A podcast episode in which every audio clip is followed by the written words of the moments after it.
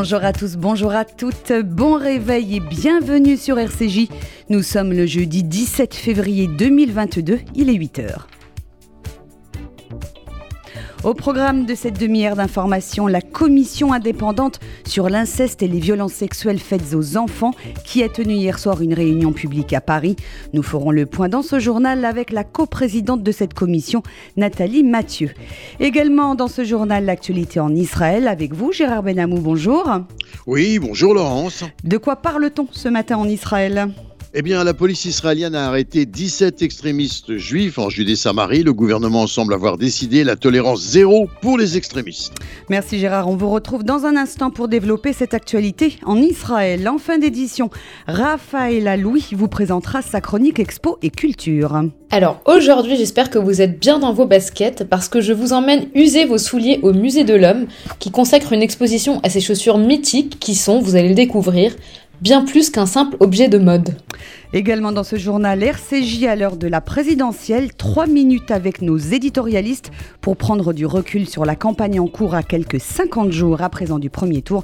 Ce matin, c'est l'ancien président du Conseil constitutionnel et de l'Assemblée nationale, Jean-Louis Debré, qui éclairera notre réflexion. Mais auparavant, nous débutons tout de suite cette édition avec un point complet sur l'actualité préparé et présenté par Églantine Delalu. La matinale info, Laurence Goldman.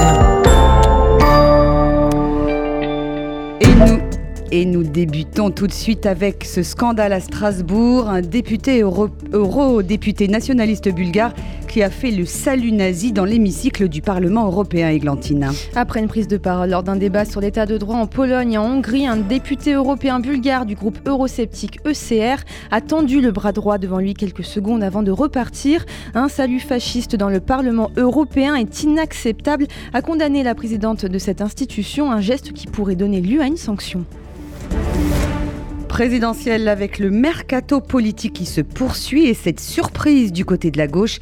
Ségolène Royal estime que le vote utile à gauche n'est pas celui d'Anne Hidalgo ou de Christiane Taubira, mais celui d'un autre candidat. L'ancienne candidate socialiste à la présidentielle a estimé que le vote utile à gauche était celui de Jean-Luc Mélenchon. Écoutez-la sur BFM TV. Aujourd'hui, la question sera quel sera le vote utile à gauche? Et aujourd'hui, c'est évident que le vote utile à gauche, bah, c'est le vote Mélenchon, puisque c'est lui qui est professionnellement, qui fait la meilleure campagne, euh, qui est en train d'arrondir les angles par rapport à ce qui pouvait euh, euh, déplaire chez lui, qui est capable de répondre à l'ensemble des questions, qui est structuré, qui est cultivé. Quelques jours après l'ouverture du procès de Saint-Étienne du Rouvray, c'est aujourd'hui que les parties civiles vont témoigner à la barre. Près de six ans après l'assassinat du père Jacques Hamel, plusieurs survivants de l'attaque et proches de la victime vont témoigner aujourd'hui. Parmi eux, Guy Coponnet, l'un des paroissiens grièvement blessés lors de l'attentat. Son avocat, Maître Mou, s'était exprimé à notre micro. Il est dans la euh, spiritualité. Il est catholique, pratiquant, il a la foi. Et je crois que la foi le porte le porte dans ses ressources parce qu'il a 92 ans. Certes, il est vulnérable, fragile, euh, fatigué physiquement. Et en même temps, euh, il est là, il vient pour témoigner aussi pour le Père Hamel, pour sa souffrance, parce qu'il a été égorgé. il y a la vie sauve euh, pour lui. la vie sauve, c'est le Seigneur qui l'a sauvé, c'est ce qu'il me dit.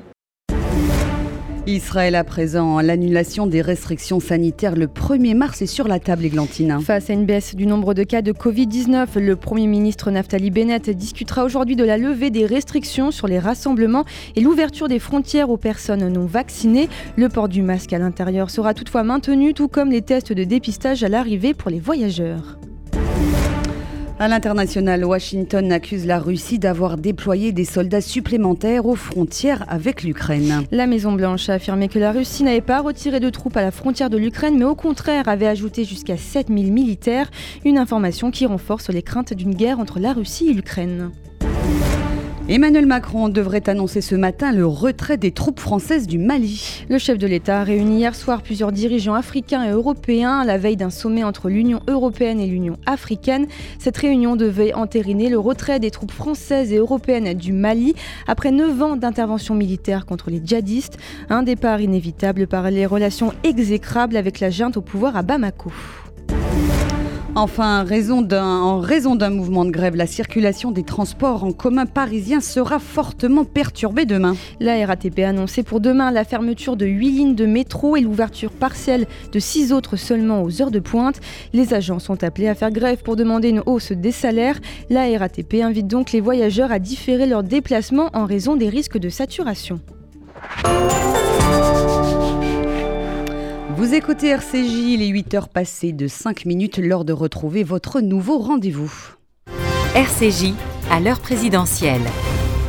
Et tous les matins jusqu'au second tour de la présidentielle, RCJ vous propose de prendre de la hauteur sur les débats qui agitent cette campagne 2022. C'est Jean-Louis Debré, ancien président du Conseil constitutionnel et de l'Assemblée nationale, qui nous fait part de son expertise et de son analyse. Bonjour Jean-Louis Debré. Bonjour. Vous vous intéressez aujourd'hui aux jeunes Français en âge de voter et qui, pour bon nombre d'entre eux, pourraient bien ne pas se rendre aux urnes en avril prochain. Qu'est-ce que ce désintérêt ou ce désamour pour la chose politique nous dit de l'état de notre démocratie? Écoutez, euh, la démocratie est en danger lorsque euh, les citoyens et les jeunes ne vont pas voter. Mais on constate depuis euh, un certain nombre d'années une abstention des jeunes. Alors, pour essayer de la combattre, il faut essayer de comprendre pourquoi. Euh, je crois qu'on on voit se développer une défiance envers les politiques. Euh, on a le sentiment qu'ils sont de plus en plus éloignés des préoccupations quotidiennes et des préoccupations des jeunes. Et parfois, on a aussi le sentiment que c'est la même politique qui mêlerait en fait, dès qu'ils arrivent au pouvoir, quelle que soit leur appartenance partisane et leur camp et quelle que soit leur promesse euh, électorale. Euh, la politique apparaît pour des jeunes euh, très souvent ou trop souvent comme n'ayant pas pour objet de résoudre les problèmes, mais de faire taire ce qui les pose. Et je crois qu'aussi, et, quand je, le je les rencontre euh, régulièrement, ces jeunes, euh, je leur parle, et, c'est vrai qu'il n'y a plus de grands personnages qui dominent la vie politique. Et, et je me souviens euh, de ce que disait l'humoriste Pierre Desproges en 1985. Nous n'avons plus de grands hommes, mais des petits qui grenouillent et sautillent de droite et de gauche avec une sérénité dans l'incompétence qui force le respect. Et puis, euh, je crois enfin la disparition des idéologies euh, qui, pendant des années et des années, a structuré la vie politique et a mobilisé les jeunes. Alors, c'est extrêmement préoccupant parce que euh, la démocratie ne fonctionne que avec la participation euh, de toutes les hommes et femmes de ce pays. Il faut qu'ils aillent voter, qu'ils s'expriment, euh, qu'ils s'engagent en politique.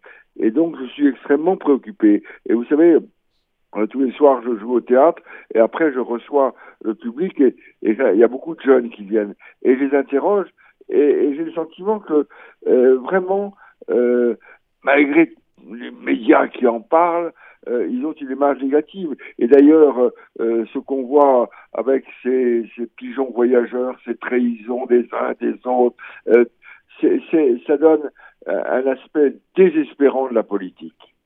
Merci Jean-Louis Debré pour cet éclairage et bonne journée à vous.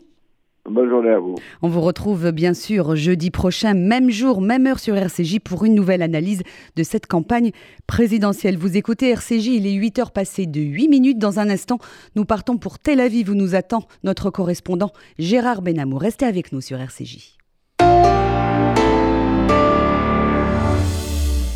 Vous avez un projet d'Alia Montez en Israël dans les meilleures conditions avec le Keren Layedidout.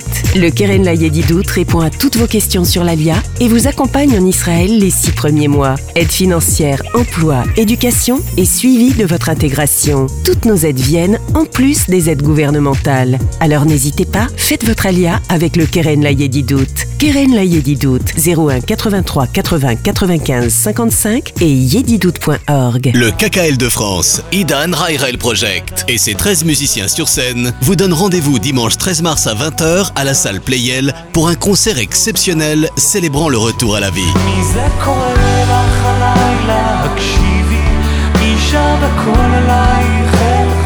Réservation sur www.salplayel.com ou au KKL de France 01 42 86 88 88. 01 42 86 88 88. Quand votre don permet à un enfant qui n'a jamais vu la mer d'y passer une semaine de rêve. Quand il aide un homme différent à oublier sa différence. Quand il ouvre un appartement à une famille dans l'impasse. Quand il aide des jeunes défavorisés dans leur scolarité. Quand votre don peut faire cela, alors votre cœur a eu raison. Fonds social juif unifié, votre cœur a toujours raison. Votre don, faites-le maintenant sur don.fsju.org.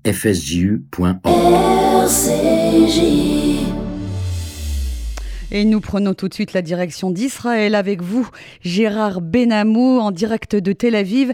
La police israélienne a donc arrêté 17 extrémistes juifs en Judée-Samarie. Oui, la police et les services de sécurité d'Israël ont bien pris conscience de la menace que des extrémistes juifs issus des implantations en Cisjordanie, même s'ils sont très minoritaires, font peser sur la sécurité d'Israël.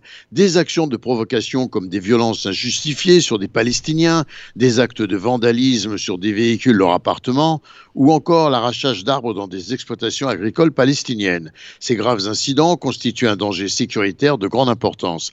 Ces attaques, parfois destinées à faire des victimes, comme des jets de cocktails Molotov sur une habitation palestinienne, sont des tremplins du pire. Les Palestiniens, bien que protégés la plupart du temps par l'armée et l'assistance d'ONG humanitaires ou d'activistes de gauche venus faire barrage à ces incursions, se mobilisent violemment en retour, la police estime que la sécurité des Israéliens est à la merci d'une bavure avec mort d'homme. La police a donc choisi cette fois de prendre les devants et a procédé à 17 arrestations. Et puis d'autres sources de tension sont apparues cette semaine à Cher Jarrah, c'est à Jérusalem-Est. Oui, des violences avaient éclaté déjà au mois de mai, on s'en souvient, mais qui renaissent cette semaine. Elles avaient entraîné à l'époque l'expulsion de plusieurs familles palestiniennes de leur logement suite à un conflit immobilier qui dure depuis des années et qui aurait pu être réglé dans la discrétion sans l'intervention d'agitateurs justement issus des deux communautés juives et palestiniennes qui ont relancé les confrontations violentes. Elles pourraient, selon la police, déboucher cette fois, comme en mai, sur des émeutes entre juifs et arabes dans les villes mixtes d'Israël. Les sites sensibles, comme les mosquées sur l'esplanade à Jérusalem, pourraient être le point de départ de violences encouragées par le Hamas et embrayer sur des tirs de roquettes de la bande de Gaza sur Israël, comme en mai. Dans ce contexte, le député Itamar Ben-Gvir, un extrémiste israélien de la droite nationaliste, et deux députés de la liste arabe unifiée tentent de marquer des points en direction de leurs électeurs en versant de l'huile sur le feu. La police, là encore, recherche le moyen d'intervenir efficacement, notamment en envisageant de leur interdire légalement d'entrer à Tcherjara. Et puis pour la première fois depuis la reprise des pourparlers de Vienne en avril dernier, des diplomates israéliens sont sur place, Gérard et ils ont rencontré à Vienne les négociateurs impliqués dans les pourparlers visant à rétablir l'accord nucléaire iranien de 2015. À Jérusalem, on se félicite certes de ce que la voix israélienne soit entendue, mais dans quelle mesure compte-t-elle? Washington et d'autres signataires de l'accord ont souhaité impliquer au stade surtout informatif la délégation israélienne, objectif sortir Israël de son isolement et prévenir la volonté affirmée de Jérusalem de se déclarer non engagée par l'accord. Cependant, on sait à l'échelon du renseignement israélien que les Iraniens sont allés trop loin dans la production d'uranium enrichi et surtout dans le développement de missiles balistiques pour qu'un accord faible comme celui de 2015 puisse contenir les ambitions militaires de Téhéran. La délégation israélienne insistera sur la précision des procédures de contrôle à appliquer et sans réserve sur les installations nucléaires iraniennes, sa production de missiles balistiques et ses activités terroristes. Conduite par Yeshua Zarka, le directeur général adjoint des affaires stratégiques au ministère des Affaires étrangères, la délégation a rencontré l'ambassadeur russe Milkhail Ulyanov, représentant du Kremlin pour les négociations à Vienne, mais également le directeur général de l'AIEA, les ambassadeurs d'un certain nombre de pays, notamment d'Amérique du Sud, et des responsables américains impliqués indirectement dans les pourparlers. Gérard Benamou, en direct de Tel Aviv, pour RCJ. Vous écoutez RCJ, les 8 heures passées de 14 minutes à suivre dans ce journal la commission indépendante sur l'inceste et les violences sexuelles faites aux enfants qui a tenu hier soir une réunion publique à Paris. Nous en parlons tout de suite après la pause avec sa coprésidente Nathalie Mathieu. RCJ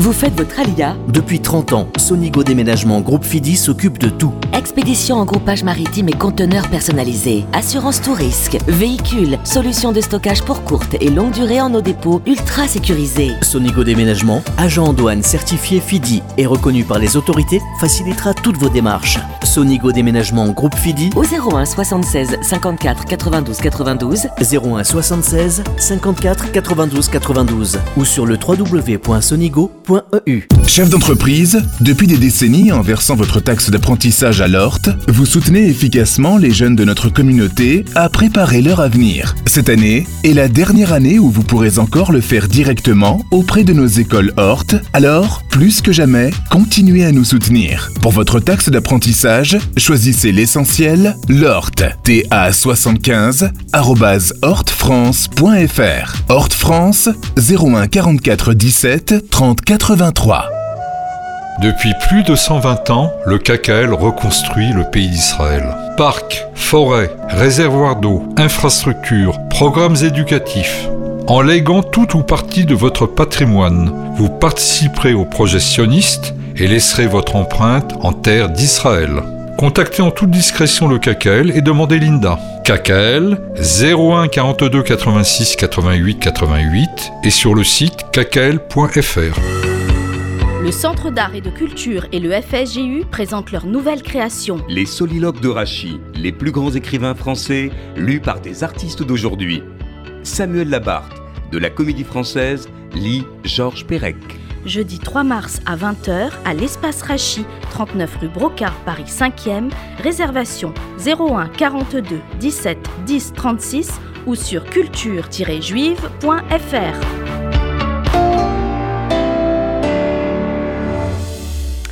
Il y a un an, en janvier 2021, Emmanuel Macron annonçait la création d'une commission indépendante sur l'inceste et les violences sexuelles faites aux enfants, avec pour mission principale de recueillir la parole des victimes. Un an après, la commission se déplace dans toute la France à la rencontre des victimes, de leurs proches, mais aussi des acteurs de terrain. Les explications de Louise Denis. Après Nantes, Bordeaux, Avignon et Lille, la commission indépendante sur l'inceste et les violences sexuelles faites aux enfants a fait halte à Paris hier soir. Depuis maintenant quatre mois, cette commission organise des réunions publiques à travers la France afin de donner la parole aux victimes d'inceste et de violences sexuelles dans l'enfance et renforcer la protection et l'accompagnement des victimes.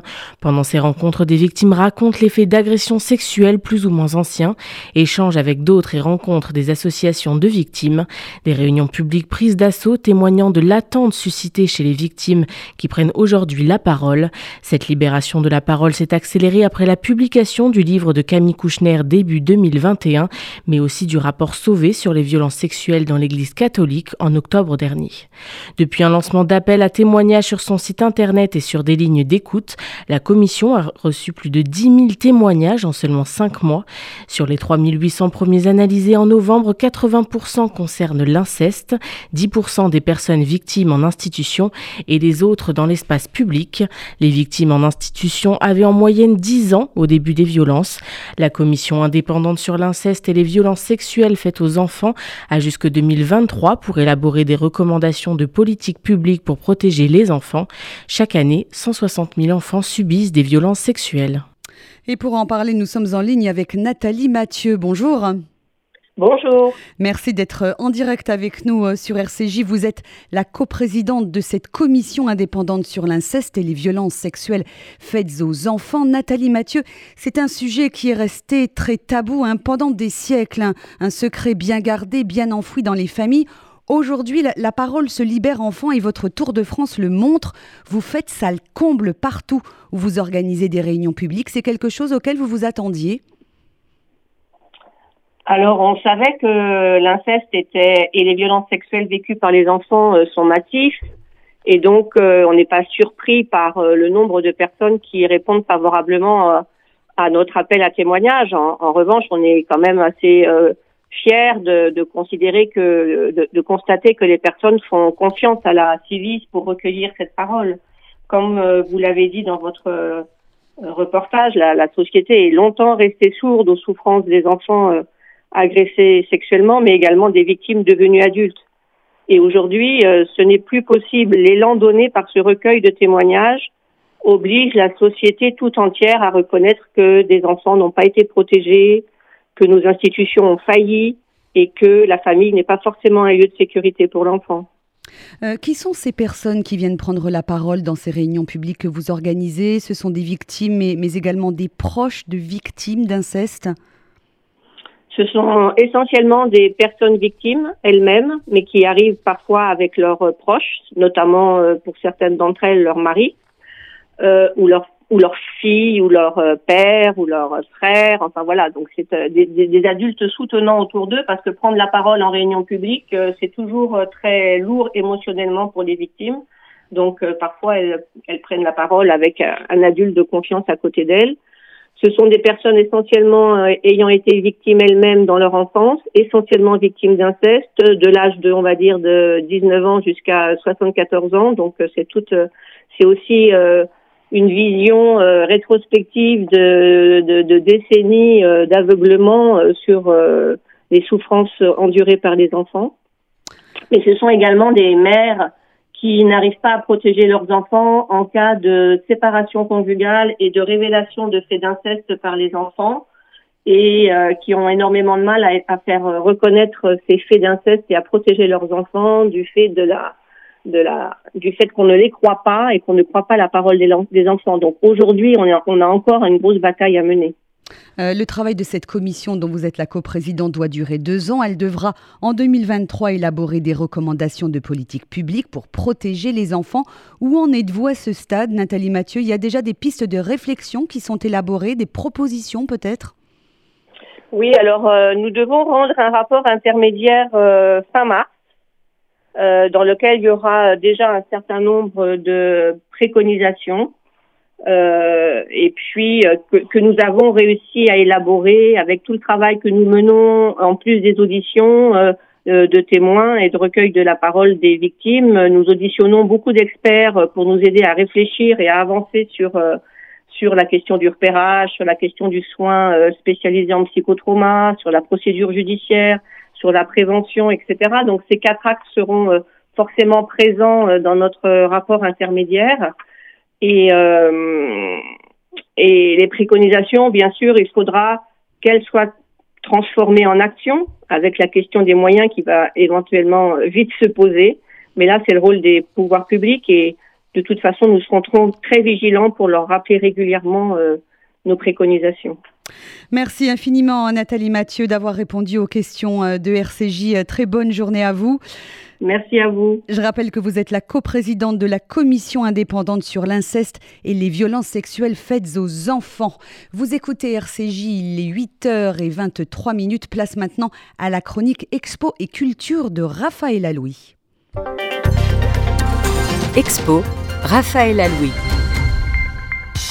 Elles sont iconiques, cultes, innovantes, mondiales. Elles mettent les pieds dans le plat de la société depuis leur naissance. Ce sont bien sûr les baskets. Aussi appelées sneakers ou tennis, elles ont envahi les podiums des défilés, les cours d'école, les boîtes et les entreprises, bref, tous les lieux auxquels elles n'étaient pas destinées à l'origine. Transgressives et audacieuses, elles se sont glissées à pas de loup dans des univers qui ne les attendaient pas, et c'est pour cela qu'on les adore. En vrai révolutionnaire, elle contribue aux innovations technologiques liées à la science du pied et passe de plus en plus fluidement du dressing des mannequins à celui des caïds de cité. Vous l'aurez compris, la basket est universelle et transcende les genres et les milieux sociaux. C'est donc bien plus qu'un accessoire de mode, et au musée de l'homme, les sneakers font plus que mettre le pied dans la porte, puisqu'elles y entrent carrément. À travers une collection de photos, de vidéos et surtout de beaucoup de modèles de basket, on voyage dans la fascinante histoire de ce phénomène de mode, devenu phénomène de société. On en apprend plus sur le caoutchouc utilisé d'abord par les Aztèques, la culture de l'EVA et son impact sur la mondialisation, mais aussi le pas de côté qu'a fait cette chaussure pas comme les autres en sortant de son terrain de basket pour offrir aux pointures de la culture hip-hop américaine chaussures à leurs pieds. Symbole de cette génération à la marge, la basket a fait du chemin et son intégration dans le dressing de monsieur et madame tout le monde est un véritable pied de nez à la théorie de l'évolution de la mode. Lacé sur la basket, vous pourrez découvrir dans l'espace expérimental si vos chaussures sont réellement adaptées à votre morphologie. Courez donc découvrir l'histoire et l'impact sociétal de ces mythiques bouts de caoutchouc jusqu'au 25 juillet au Musée de l'Homme à Paris. Vous écoutez la matinale info de RCJ. Quel temps fera-t-il aujourd'hui? C'est la météo de Sylvie. Bonjour à tous. À Paris, ciel très nuageux à couvert, de fortes rafales de vent et des possibilités d'averses en début de matinée. De courtes éclaircies des températures douces, 15 degrés cet après-midi. À Strasbourg, le ciel sera bien couvert, de possibles averses ce matin, quelques éclaircies dans l'après-midi et des vents forts toute la journée, 12 degrés. Et à Tel Aviv, le ciel sera bien chargé malgré quelques éclaircies ce matin et 18 degrés cet après-midi. Bonne journée sur RCJ. 8h25 minutes, c'est la fin de cette matinale info. RCJ, ça continue bien sûr en numérique et sur les applications disponibles sur Apple et Android. Pour la FM, je vous retrouve à 11h pour le flash suivi d'essentiel présenté par Annette Vivurka. Annette Vivurka, la grande historienne. À midi, ce sera la semaine des rédactions, le meilleur des antennes des radios juives partenaires de RCJ. Et puis à 13h, vous retrouverez Histoire d'un discours présenté par Marc Simdjian et Sacha Partouche. Très bonne journée à tous à l'écoute de nos programmes.